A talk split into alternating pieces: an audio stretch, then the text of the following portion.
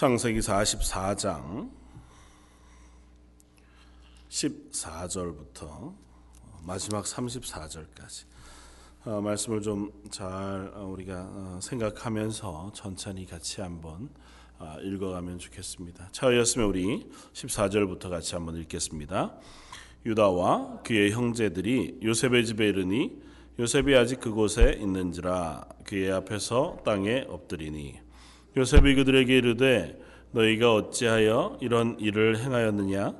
나 같은 사람이 점을 잘 치는 줄을 너희는 알지 못하였느냐? 유다가 말하되 우리가 내 주께 무슨 말을 하오리이까? 무슨 설명을 하오리이까? 우리가 어떻게 우리의 정직함을 나타내리이까? 하나님이 종들의 죄악을 찾아내셨으니 우리와 이 잔이 발견된 자가 다 내 주의 노예가 되겠나이다 요셉이 이르되 내가 결코 그리하지 아니하리라 잔이 그 손에서 발견된 자만 내 종이 되고 너희는 평안히 너희 아버지께로 돌아 올라갈 것이니라. 유다가 그에게 가까이 가서 이르되 내 주여 원하건대 당신의 종에게 내 주의 귀에 한 말씀을 아뢰게 하소서 주의 종에게 노하지 마소서 주는 바로와 같으심이니이다. 이전에 내 주께서 종들에게 물으시되 너희는 아버지가 있느냐 아호가 있느냐 하시기에 우리가 내 주께 아뢰되 우리에게 아버지가 있으니 노인이요. 또 그가 노년에 얻은 아들 청년이 있으니 그의 형은 죽고 그의 어머니가 남긴 것은 그뿐이므로 그의 아버지가 그를 사랑하나이다 하였더니 주께서 또 종들에게 이르시되 그를 내게로 데리고 내려와서 내가 그를 보게 하라 하시기로 우리가 내 주께 말씀드리기를 그 아이는 그의 아버지를 떠나지 못할지니 떠나면 그의 아버지가 죽겠나이다. 주께서 또 주의 종들에게 말씀하시되 너희 막내 아우가 너희와 함께 내려오지 아니하면 너희가 다시 내 얼굴을 보지 못하리라 하시기로 우리가 주의 종 우리 아버지에게로 도로 올라가서 내 주의 말씀을 그에게 아뢰었나이다. 그 후에 우리 아버지가 다시 가서 곡물을 좀 사오라 하시기로 우리가 이르되 우리가 내려갈 수 없나이다. 우리 막내 아우가 함께 가면 내려가려니와 막내 아우가 우리와 함께 가지 아니하면 그 사람의 얼굴을 볼 수 없음이니이다. 주의 종 우리 아버지가 우리에게 이르되 너희도 알거니와 내 아내가 내게 두 아들을 낳았으나 하나는 내게서 나갔으므로 내가 말하기를 틀림없이 찢겨 죽었다 하고 내가 지금까지 그를 보지 못하거늘 너희가 그 아이도 내게서 데려가려 하니 만일 재해가 그 몸에 미치면 나의 흰머리를 슬퍼하며 수올로 내려가게 하리라 하니 아버지의 생명과 아이의 생명이 서로 하나로 묶여 있거늘 이제 내가 주의 종 우리 아버지에게로 돌아갈 때에 아이가 우리와 함께 가지 아니하면 아버지가 아이의 없음을 보고 죽으리니 이같이 되면 종들이 주의 종 우리 아버지가 흰 머리로 슬퍼하며 소울로 내려가게 함이니이다. 주의 종이 내 아버지에게 아이를 담보하기를 내가 이를 아버지께로 데리고 돌아오지 아니하면 영영이 아버지께 죄짐을 지리이다 하였사오니 이제 주의 종으로 그 아이를 대신하여 머물러 있어 내 주의 종이 되게 하시고 그 아이는 그의 형제들과 함께 올려 보내소서. 그 아이가 나와 함께 가지 아니하면 내가 어찌 내 아버지께로 올라갈 수 있으리까? 두렵건대 제가 내 아버지에게 미침을 보리이다. 아멘. 어, 오늘은 창세기 44장 어, 말씀을 가지고 유다의 회개와 변화라고 하는 제목으로 함께 은혜를 나누고자 합니다. 좀 긴 말씀 우리가 쭉 어, 거의 44장 전체를 다 어, 읽었는데요. 44장 1절에서 13절까지는 어, 이렇게 유다가 요셉 앞에 총리로 알고 있는 요셉 앞에 와서 선처를 호소하며 변론하고 있는 이야기가 오늘 저희가 읽었던 이야기의 거의 전부고 앞쪽에는 그렇게 될 수밖에 없었던 이유에 대해서 1절에서부터 어, 13절까지 쓰고 있습니다. 물론 43장에 이미 그에 대한 이야기의 전초가 그려지고 있습니다. 어, 이 이야기를 살펴보면서 어, 요, 어, 이, 이 창세기 하반부에 나오는 어, 이야기 가운데에 어, 갑자기 유다라고 하는 한 인물에 대한 이야기가 두드러져 나오기 시작하는 부분에 대해서 우리가 한번 살펴보고자 합니다. 어, 사실은 아브라함 하나님께서 아브라함을 부르셔서 언약하시고 그 언약을 아브라함의 아들 이삭에게 어, 연결해 주시고 또 이삭과 언약하신 그 언약을 그대로 어, 이루어 주십니다. 그리고 이삭에게 낳은 두 아들 에서와 야곱 가운데 형 에서가 아닌 동생 야곱에게 아브라함에게 부으셨던 복 언약하셨던 언약을 연결해 주십니다. 그래서 그 언약의 어, 계승자가 된 것은 둘째 아들 야곱이었습니다. 그리고 야곱의 열두 아들들 이야기가 지금 쓰여지고 있는데 명백히 야곱의 열두 아들들 이야기가 기록되고 있는 창세기 후반부의 이야기는 그 주인공이 요셉처럼 쓰여지고 있습니다. 요셉 요셉과 그의 형제들이라고 하는 어, 이름으로 12명의 형제 이야기를 계속해서 기록하고 있고 그리고 그 이야기의 중심에도 계속해서 요셉이라는 인물이 나옵니다. 그리고 우리 지난주에 살펴보았던 것처럼 요셉이 마치 예수 그리스도처럼 어, 하나의 미랄이 돼서 아무 죄가 없고 스스로의 잘못이 없음에도 불구하고 형제들의 손에 의하여 애굽에 팔림 바 되어지고 종으로 감옥으로 그렇게 점점 더 나락으로 내려간 그 자리에서 어, 자기가 희생되어진 그 자리에서 형제들과 온 가족 그들의 구원자가 되어지는 이야기가 사실은 이 요셉 이야기의 전부를 기록하고 있습니다. 그래서 뒤편에 우리가 다시 한 번 더 살펴보겠지만 45장 이후에 거듭해서 요셉이 그 형제들 앞에 고백하기를 형제들 형님들이여 걱정하지 마십시오.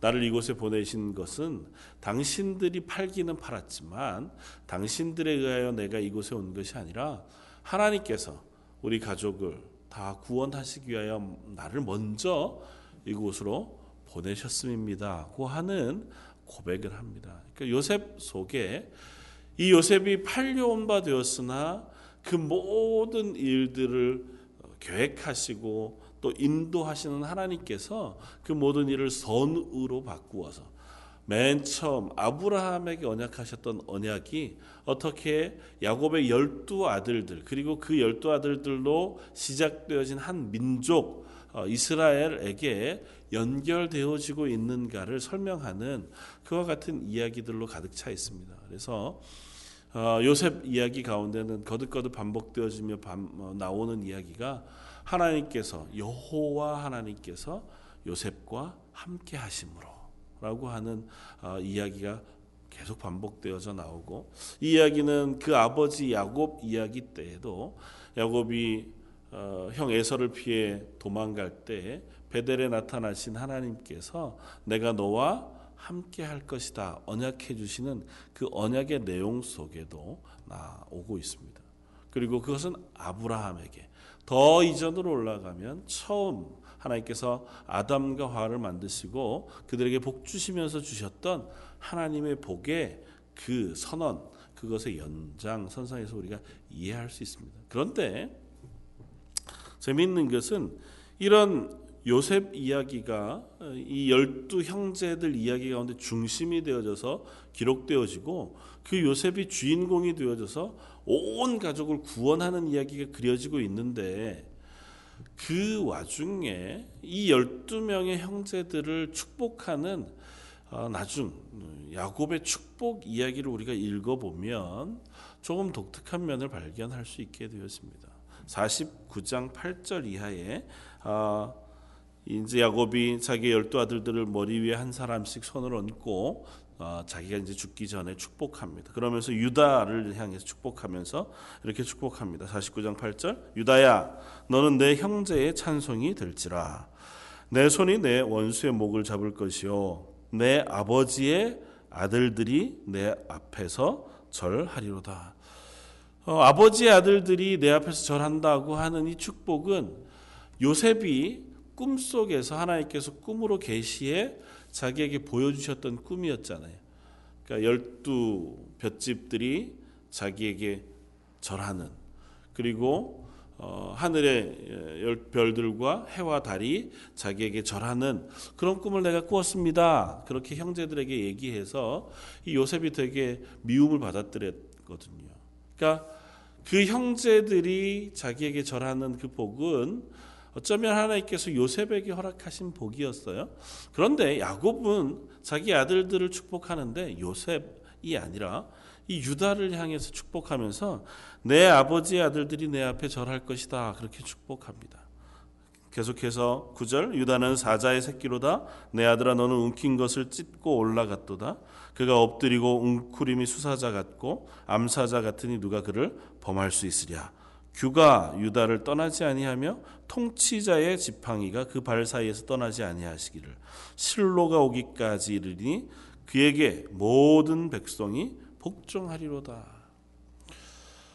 어, 여기에서 규가 유다를 떠나지 아니하고 통치자의 지팡이가 그의 발을 떠나지 아니한다고 하는 그 축복은 그가 이스라엘이라고 하는 전체 가족 그 민족 그 국가의 지도자가 되어지겠다고 하는 축복입니다. 그리고 실로가 오기까지라고 하는 표현은 구원자이신 예수 그리스도 메시아가 오기까지 이 유다 지파가 어, 전체 이스라엘의 지도자가 되어질 것에 대한 축복이라고 보통 우리가 받아들여집니다. 그러니까 야곱 입장에서 이 유다가 그렇게 어, 반갑지 않습니다. 우리 유다의 인생을 잘 알잖아요. 유다가 그렇게 선하지 않았습니다. 유다라고 하는 인물이 어, 뭐 아버지 야곱에게 칭찬받을 만한 사람도 아니었습니다. 그런데 어떻게 야곱이 어, 자기가 죽는 마당에 열두 지파를 열두 지파의 머리에 손을 얹어 축복하면서 이 유다에게 이와 같은 놀라운 축복을 할 수 있었느냐는 거죠. 물론 하나님께서 영감을 주시고 그 마음에 이토록 축복하게 하셨겠지만 이와 같은 일이 어떻게 일어날 수 있었냐는 것입니다. 유다에게 무슨 일이 있었기에 유다의 인생은 사실은 오늘 본문 44장 앞쪽까지 나타난 기록을 보면 유다는 사실은 악한 역할을 많이 했어요. 유다는 주로 어, 이 요셉을 파는 이야기에 등장할 때에 요셉을 팔 때 주도적인 역할을 합니다. 요셉을 미워하는 형들 중에 하나였다가 요셉이 이제 형들을 만나러 왔을 때 도단으로 왔을 때에 멀리서 보고 저 아이를 우리가 죽여야겠다. 뭐 이렇게 어, 마음 먹고 요셉을 물 없는 구덩이에다가 어, 빠뜨려서 어, 이제 죽기 위해서 던져 놓은 채로 옆에서 태평하게 밥을 먹을 때 함께 밥을 먹었던 사람입니다. 그러면서 멀리서 미디안 사람이 상인들이 오는 것을 보고는 유다가 형제들에게 얘기합니다. 형제들에게 얘기해서 우리 차라리 저 요셉을 저 상인들에게 팔아서 어, 종으로 보내버리자. 그리고 그 요셉을 판 돈을 취합니다. 그 주도적인 역할을 했던 사람이 유다예요. 그것뿐만이 아닙니다.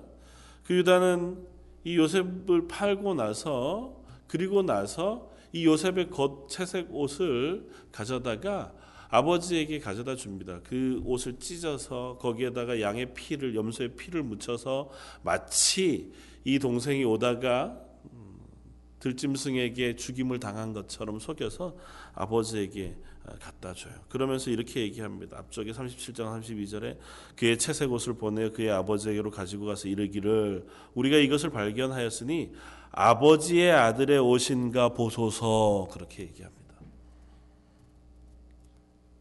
자기 동생을 팔았습니다. 그리고 그 동생을 죽은 것으로 속이기 위해 그 동생의 옷을 찢고 피를 묻혀서 아버지에게 가져다 주면서 뭐라고 얘기하냐면 아버지 우리가 이걸 발견했는데 아버지의 아들의 옷인가 한번 확인해 보십시오 그렇게 얘기해요. 우리 동생 요셉의 옷인지 확인해 보십시오도 아니에요. 당신이 사랑하는 당신의 아들 그 아들의 옷이 맞는지 한번 확인해 보십시오. 유다의 마음속에 요셉은 결코 자기의 형제가 아닙니다. 기본적으로 가족 간의 우애가 있거나 유다의 마음속에 기본적으로 도덕적으로 혹은 윤리적으로 양심적인 사람도 아니었던 것 같아요. 이미 요셉을 팔 때 유다의 나이는 한참 많았을 때였습니다. 어린 아이, 뭐 청년 때 치기 어린 질투로 이 요셉을 뭐 팔거나 죽이거나 그럴 만한 입장이 아니에요. 아주 치밀하게 계산할 수 있을 만큼 성년, 장년이 된 사람이었습니다. 그런데 천연덕스럽게 그 동생을 팔고 그 동생을 죽었다고 속여서 아버지에게 가서 아버지에게 천연덕스럽게 아버지를 속일 정도로 유다는 그렇게 선하지 않은 인물이었습니다. 그것 때문에 아버지 야곱이 몇 날 며칠 동안을 금식하고 울며 통곡하고 그야말로 삶이 피폐해져서 슬픔을 가눌 수 없을 지경에 있는 그 모습을 보면서도 유다는 아무 반응하지 않았습니다. 물론 다른 형제들도 마찬가지였죠. 그러나 그 일에 주도적인 역할을 했던 사람이 유다예요. 그러니까 유다가 이와 같은 축복을 받을 만한 어떤 이유도 없는 사람입니다. 그런데 심지어 마태복음 1장에 가면 이 유다를 표현할 때 이렇게 해요. 아브라함이 이삭을 낳고 이삭이 야곱을 낳고 야곱은 유다와 그의 형제를 낳았고 그 유다의 후손으로 예수 그리스도가 메시아로 와요. 요셉은 온데간데 없습니다. 다른 형제들은 온데간데 없고 아브라함, 이삭, 야곱 그리고 유다로 그 계보가 연결이. 어, 어쩌, 어떻게 이럴 수 있을까요? 심지어 우리가 몇 주 전에 살펴본 것처럼 어, 요셉 이야기 한참 되다가 중간에 딱 잘라서 창세기 38장의 유다 이야기가 한 장 통째로 어, 중간에 싹 들어가 나와 있는 이야기가 있습니다. 그 이야기가 뭐였습니까? 유다가 자기 아버지 집을 떠나서 가나안 사람들이 사는 동네로 내려가서 삽니다. 그리고 그곳에서 가나안 여자를 하나 만나요. 수아라고 하는 어, 딸을 어, 자기 아내로 맞이합니다. 그러니까 하나님이 금하신 거예요. 가난 여자를 아내로 맞이하는 것 금하셨는데 유다는 거기서 아내를 얻습니다. 그리고 아들 셋을 낳았어요. 그런데 큰, 큰 아들의 어, 며느리로 그러니까 자기의 첫 번째 잡으로 다말이라고 하는 어, 가나안 여인을 어, 여인을 얻습니다. 그리고 큰 아들이 죽고 둘째 아들이 죽고 나자 자기 며느리를 친정집으로 돌려보내고 셋째 아들을 보호하려고 했었습니다. 그리고 38장에 나와 있는 가장 중요한 기록 중에 하나는 그런 와중에 자기 며느리가 임신했다는 소식을 들었어요. 이게 말도 안 되는 이야기잖아요. 이 며느리가 임신했다는 얘기를 듣고 사람들을 보내서 그 며느리를 불로 태워 죽여라. 그렇게 명령한 사람이 유다였습니다. 아, 저런 인간은 저런 며느리는 살려둬서는 안 돼. 그때 당시에 사람을 산채로 불을 태워 죽인다. 뭐 지금도 마찬가지지만 그런 일은 좀채로 있을 수 없는 일이었습니다. 가늠하면 돌로 쳐 죽이는 것 정도쯤이 가장 강력한 어, 징벌이었습니다. 그런데 유다는 그보다 한술 더, 한 걸음 더 나가요. 그러니까 더 심각한 죄로 본 거죠. 다말을 불로 태워 죽여라 그랬더니 다말이 이 아이의 아버지의 증표를 제가 가지고 있는데 이것을 우리 시아버지 유다에게 보여주십시오. 그 증표를 보았더니 그게 누구 거라고요? 유다 거였다고요.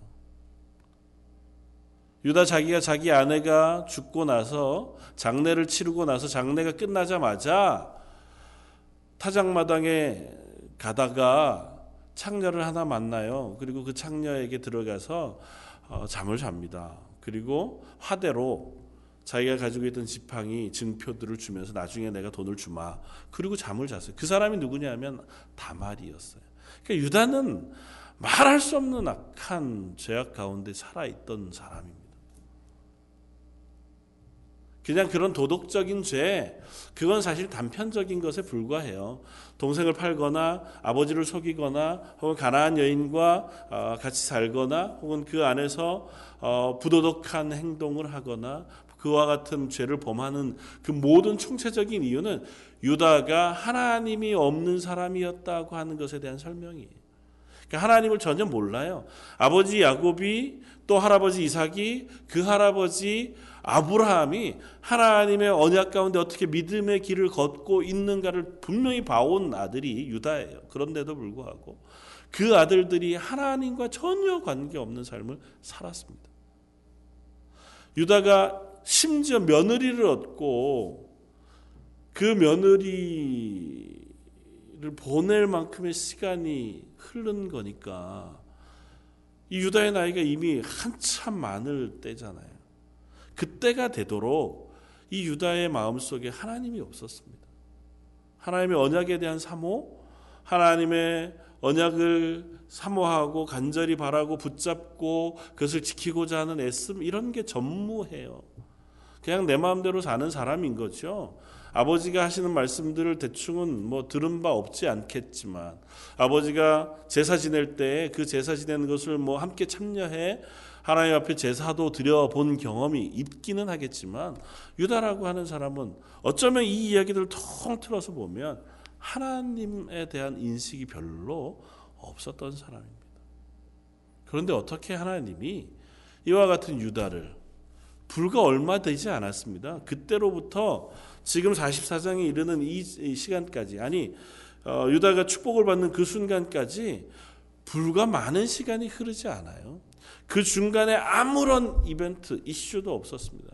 그러니까 어떤 변화의 어, 근거도 보이지 않습니다. 단 하나의 사건이 기록되고 있는데 그게 오늘 44장, 43장에 기록되어지고 있는 이 이야기입니다.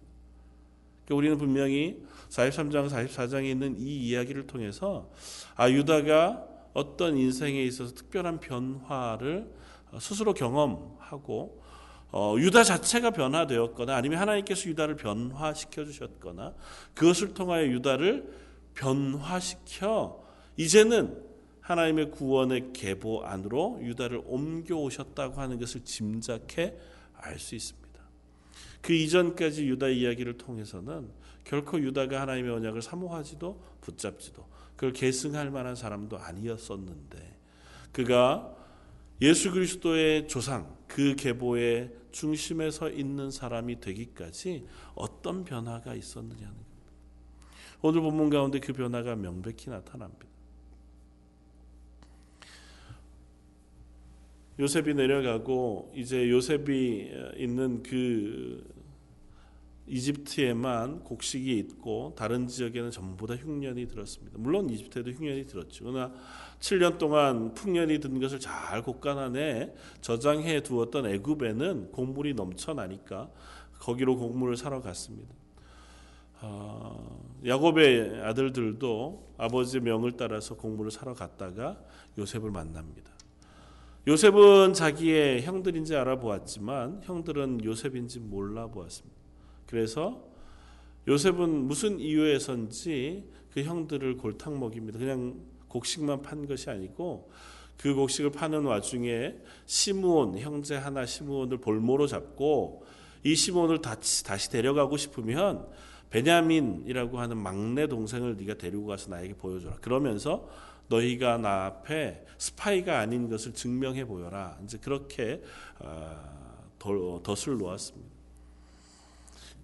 가지고 어, 고향으로 돌아간 어, 형들이 이제 아버지에게 말합니다. 아버지는 그 이야기를 듣고 도저히 나는 베냐민은 보낼 수 없다.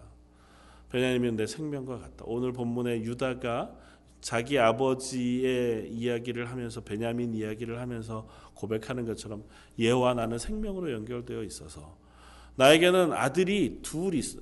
12명 아들 중에 다른 아들은 아들로 별로 생각하지 않아요. 사랑하는 아내 라헬에게서 얻은 두 아들이 있는데 하나는 요셉. 그 아이는 언제 잊어먹었는지 한 20여 년 전에 잃어버렸고 죽었는지 살았는지 죽었을 것인데 이제 마지막 남은 하나 이 아들도 베냐민도 네가 데리고 가면 얘를 잃어버릴 경우에는 난 더 이상은 이 세상에 살 수 없다. 못 보내겠다.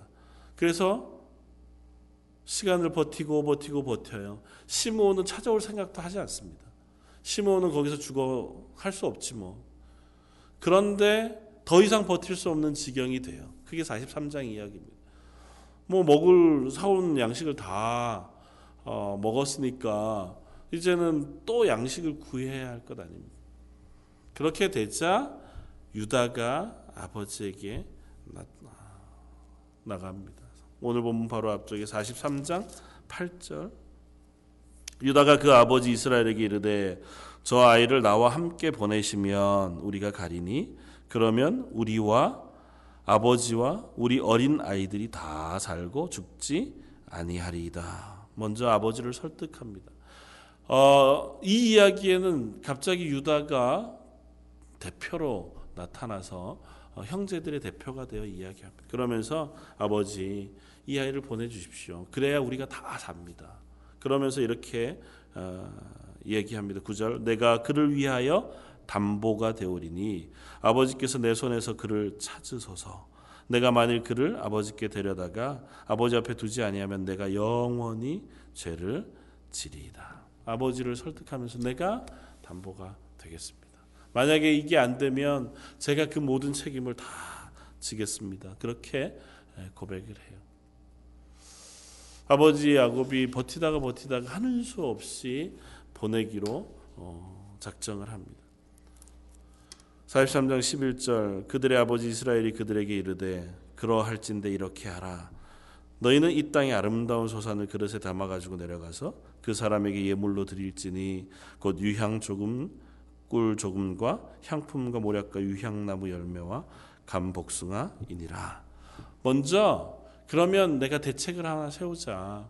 이 아이를 같이 보내주기는 할 텐데 더불어서 두 가지 대책을 세웁니다. 하나는 좋은 예물들을 가지고 가서 그 시므온을 포로로 잡아 있는 애굽 총리에게 선물로 좀 드려라. 그러니까 너희가 선물을 좀 가지고 가서 나아가서 그 사람에게 선처를 호소해라. 근데 뭐 그런 게 얼마나 대단한 게 되겠어요. 여기 언급한 이 귀한 향품들은 사실은 되게 귀한 거긴 해요. 그러니까 가나안에서 나는 것도 아니고 외국에서 나는 것들을 사가지고 가지고 있는 것들이기는 하지만 애굽 총리에게 그게 뭐 그 대단한 선물이 되겠습니까? 그러나 이 야곱은 아주 절박한 심정으로 이것을 하나 준비합니다. 그리고 또 하나를 더 준비합니다. 그게 뭐냐면 하나님 아버지 여호와를 의뢰하는 거예요.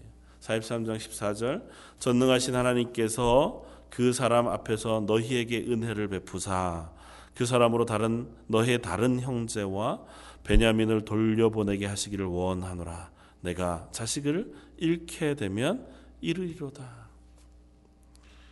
야곱이 하나는 예물을 또 하나는 하나님을 의지하고 베냐민을 보냅니다. 그러니까 자기의 말할 수 없는 한계 상황, 고난 상황 속에서 어, 보여주는 인간의 두 가지 모습이 아마 이것인 것 같아요.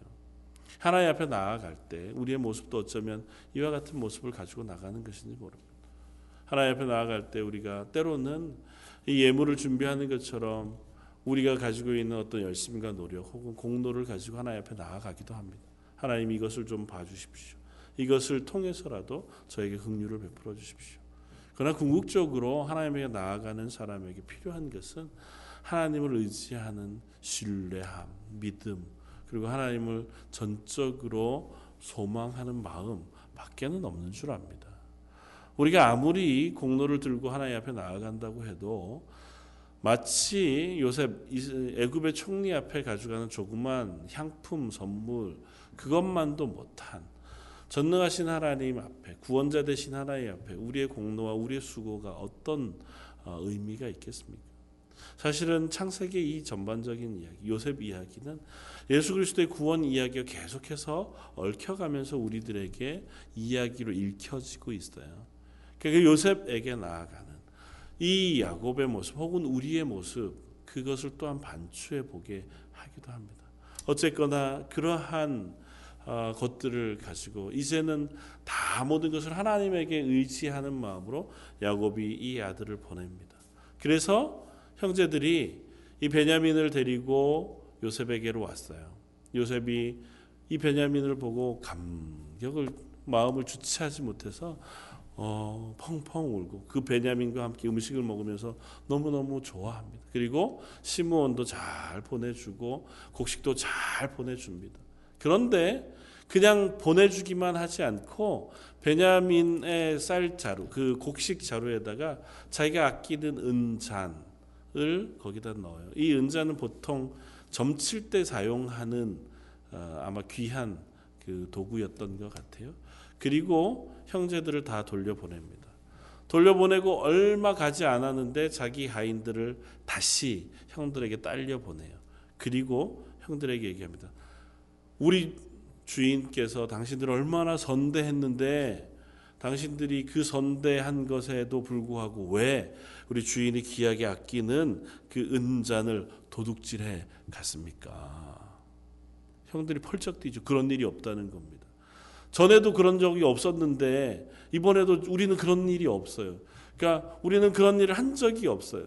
그래서 심지어 뭐라고 얘기하면 하냐면 정말 우리는 한 적이 없기 때문에 이렇게 얘기합니다. 10절, 44장 10절. 그가 이르되 그러면 너희의 말과 재련 그것이 누구에게든지 발견되면 그는 내게 종이 될 것이요 너희는 죄가 없으리라.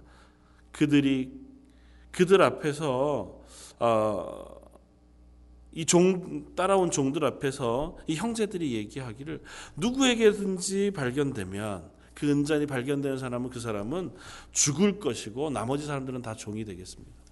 그러니까 뭐 웬만큼 자신이 없지 않고 그런 얘기를 하겠어요. 어, 또뭐 겁에 질렸기도 하겠죠. 그런데 어떻게 됐다고요? 다 풀어보았는데 베냐민의 자루에서 은잔이 발견됐습니다. 이런 답답한 일이 있나요? 다 끌려서 요셉에게로 왔습니다. 오늘 본문 이야기는 거기서부터 시작이 됩니다. 요셉에게로 끌려오니까 요셉이 아직도 그 자리에 있더라. 이제 뭐 형들은 아무 할 말이 없죠. 억울하기는 하나. 그러나 이제 드러난 사실만 보면 정말 좋은 대접을 받았어요. 그런데도 불구하고 우리는 그 사람의 가장 소중한 걸 훔친 것밖에 되지 않았어요. 그러니까 우리가 우리의 어, 무죄함을 증명할 방법이 없습니다.고 하는 이야기밖에는 할 말이 없어요. 그래서 16절 유다가 이렇게 얘기합니다. 유다가 말하되 우리가 내 주께 무슨 말을 하오리까? 무슨 설명을 하오리까? 우리가 어떻게 우리의 정직함을 나타내리까? 그리고 이렇게 얘기합니다. 하나님이 종들의 죄악을 찾아내셨으니 우리와 이 잔이 발견된 자가 다 내 주의 노예가 되겠나이다. 하나님이 나와 내 형제들의 죄를 다 발견되게 찾아내셨으니 우리가 다 종이 되겠습니다.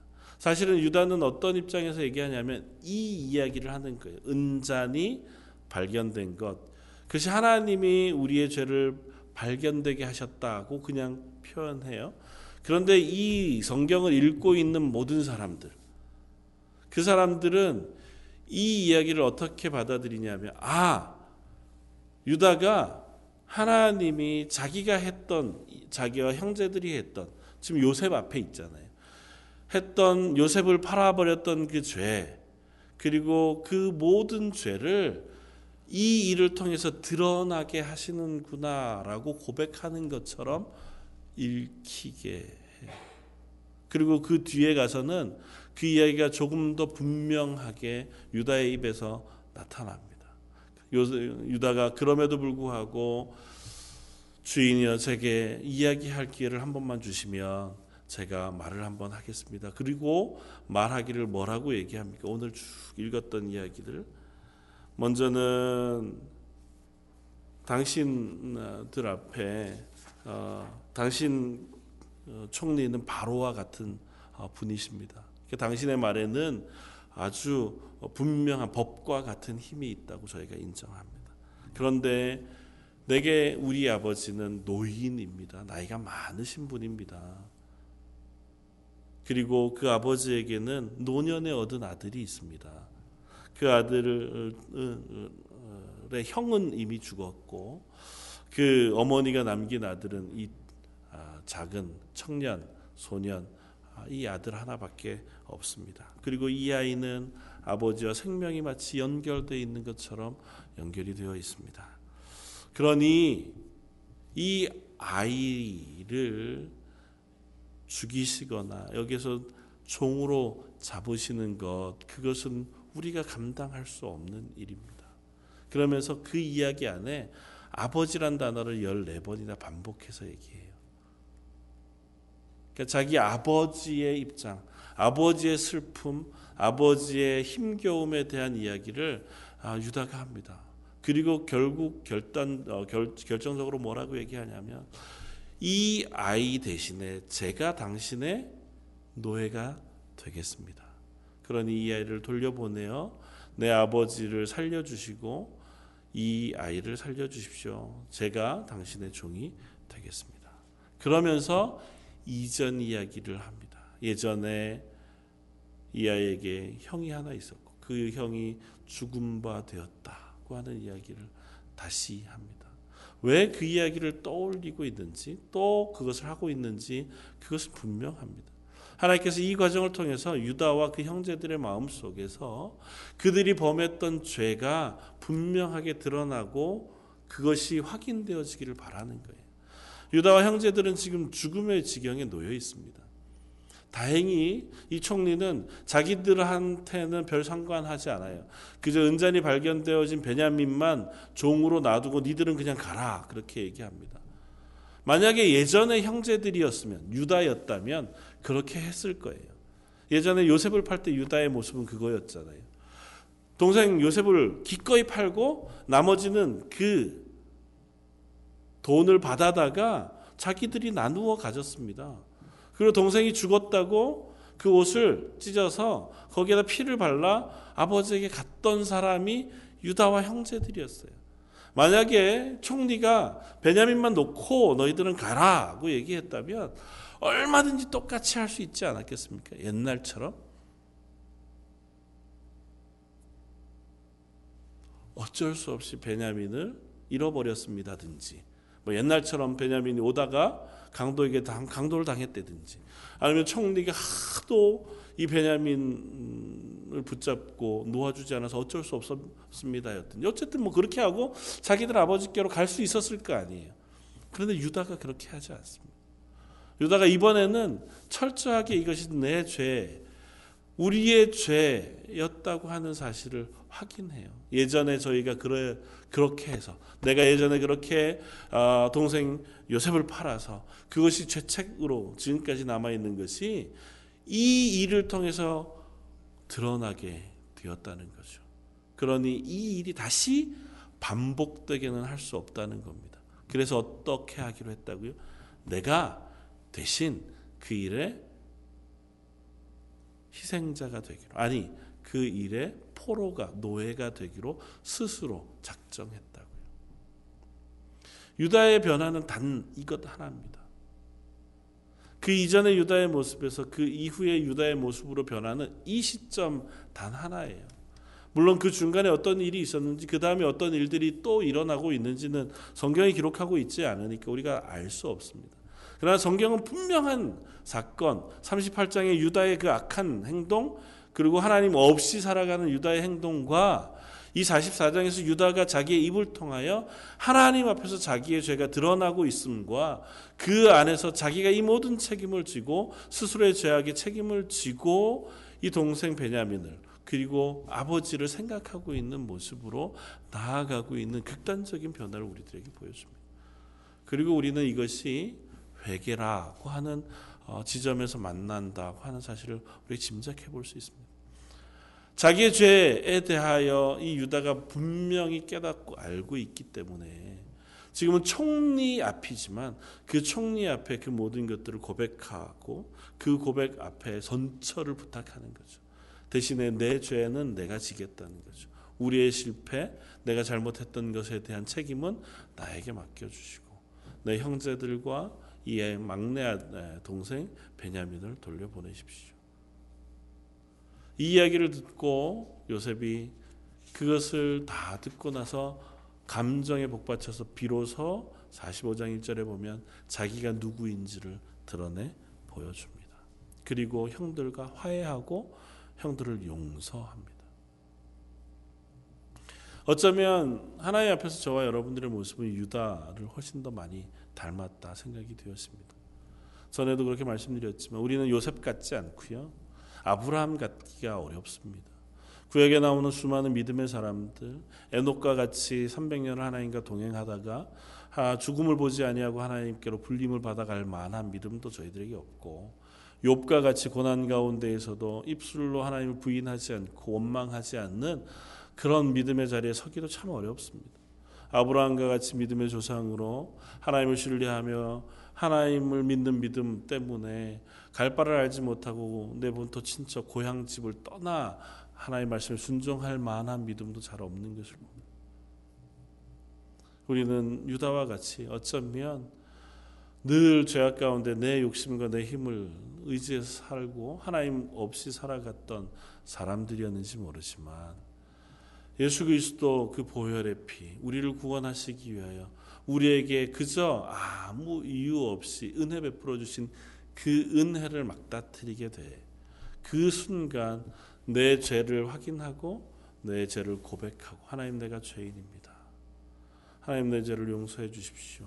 그렇게 회개함으로 하나님의 자녀 가 되어지는 유다와 같이 이와 같은 상황 속에 놓여졌을 때 자기의 죄가 생각나고 자기의 죄가 확인되어져서 자기의 죄를 확인하고 자기 스스로가 그 일에 책임지는 자리로 내려가고자 했던 그 모습 때문에 하나님은 이 유다를 하나님의 백성의 계보 안으로 옮겨 놓으셨습니다. 그리고 그 계보를 통해서 하나님의 아들 예수 그리스도를 이 땅에 보내시고 우리에게 구원을 베풀어 주신 거죠. 이 이야기를 통해서 우리에게 선사하는 음, 메시지는 이런 걸 겁니다. 유다와 같이 죄인인 우리들 역시 우리의 죄를 회개하고 하나님의 은혜를 사모하는 자리에 섰기 때문에 또 그렇게 할 때에 하나님께서 우리에게 하나님의 자녀가 되는 하나님의 백성 그리스도인이 되는 은혜를 베풀어 주고 계시는 것이다. 맨 처음 자리는 우리가 죄를 자복하고 회개하고 하나님 앞으로 방향을 돌리는 것이다고 하는 사실을 우리에게 얘기해 줍니다. 유다가 받은 그 놀라운 축복 그것은 다른 것에 의거하지 않고 그가 적어도 자기의 죄를 회개하는 자리에 섰기 때문에 하나님께서 그를 하나님의 은혜의 계보 안으로 옮겨 놓으셨다고 하는 사실 우리는 기억해야 합니다. 저 여러분들 역시 우리의 죄를 하나님 앞에서 고백하고 내가 죄인인 것을 깨닫고 하나님의 은혜를 구하는 자리에 설 때 비로소 하나님 우리에게 한없는 은혜 베푸시기를 원하시고 기뻐하시는 줄 압니다. 그리스도인이 하나님으로부터 복을 받는 유일한 그 길은 우리가 죄인인 것을 알고 하나님의 도우심을 구하는 자리에 서는 것밖에 없는 줄 압니다. 하나님께서 나를 용서하시고 나의 죄를 용서하시는 은혜를 베푸시는 분이신 줄 알아서 제가 제 삶을 하나님 앞에 내려놓고 하나님의 은혜를 구합니다. 그렇게 기도하며 나아갈 때 하나님 우리들에게 기꺼이 죄 사함의 용서 은혜 베푸시기를 또 어, 기뻐하시는 줄 믿습니다. 그렇게 용서받은 사람으로 그 후에 하나님의 은혜 가운데 매일매일을 하나님의 사람으로 살아갈 수 있는 저 여러분들이 되시기를 주님의 이름으로 부탁을 드립니다. 한번 같이 기도하겠습니다. 하나님 한 사람 요셉의 헌신과 또 그 죽음으로 말미암아 온 야곱의 열두 아들들과 그 가족을 살리시고 하나님의 백성 삼으신 것처럼 또 한 사람 유다가 그의 죄의 길에 돌이켜 스스로 회개하고 자기의 모든 것들을 하나님 앞에 책임지고자 할 때 하나님께서 그 회개를 보시고 그로 하여금 다시 하나님의 구원의 계보 안으로 옮겨 놓으신 것을 저희가 봅니다. 저희들도 이 땅 가운데 우리의 공로나 우리의 힘에 의지한 것이 아니라 우리가 죄인인 것을 확인하고 하나님의 은혜를 구하며 회개하고 하나님의 도우심을 구하는 자리에 서고자 합니다. 하나님 저희들의 그러한 예배를 받아주시고 저희의 마음을 받아주셔서 저희 가운데 죄사함의 은혜를 매일 새롭게 허락해 주시고 매일마다 구원의 놀라운 감격을 회복하게 하여 주옵소서. 그래 저희 런던 제일 장로계 성도들이 매 순간마다 아 내가 저 죽음의 죄악으로부터 건짐받은 하나님의 자녀 되었구나 기뻐하게 하시고 또 그럼에도 불구하고 매일매일 연약과 부족의 자리에 있을 때 우리의 죄를 하나님 앞에 들고 나와 하나님의 도우심과 용서하심을 구하는 그러한 자리에 서게 하여 주옵소서. 오늘 이후의 모든 삶도 주님께 다 가오며 모든 말씀 예수님 이름으로 기도드립니다. Amen.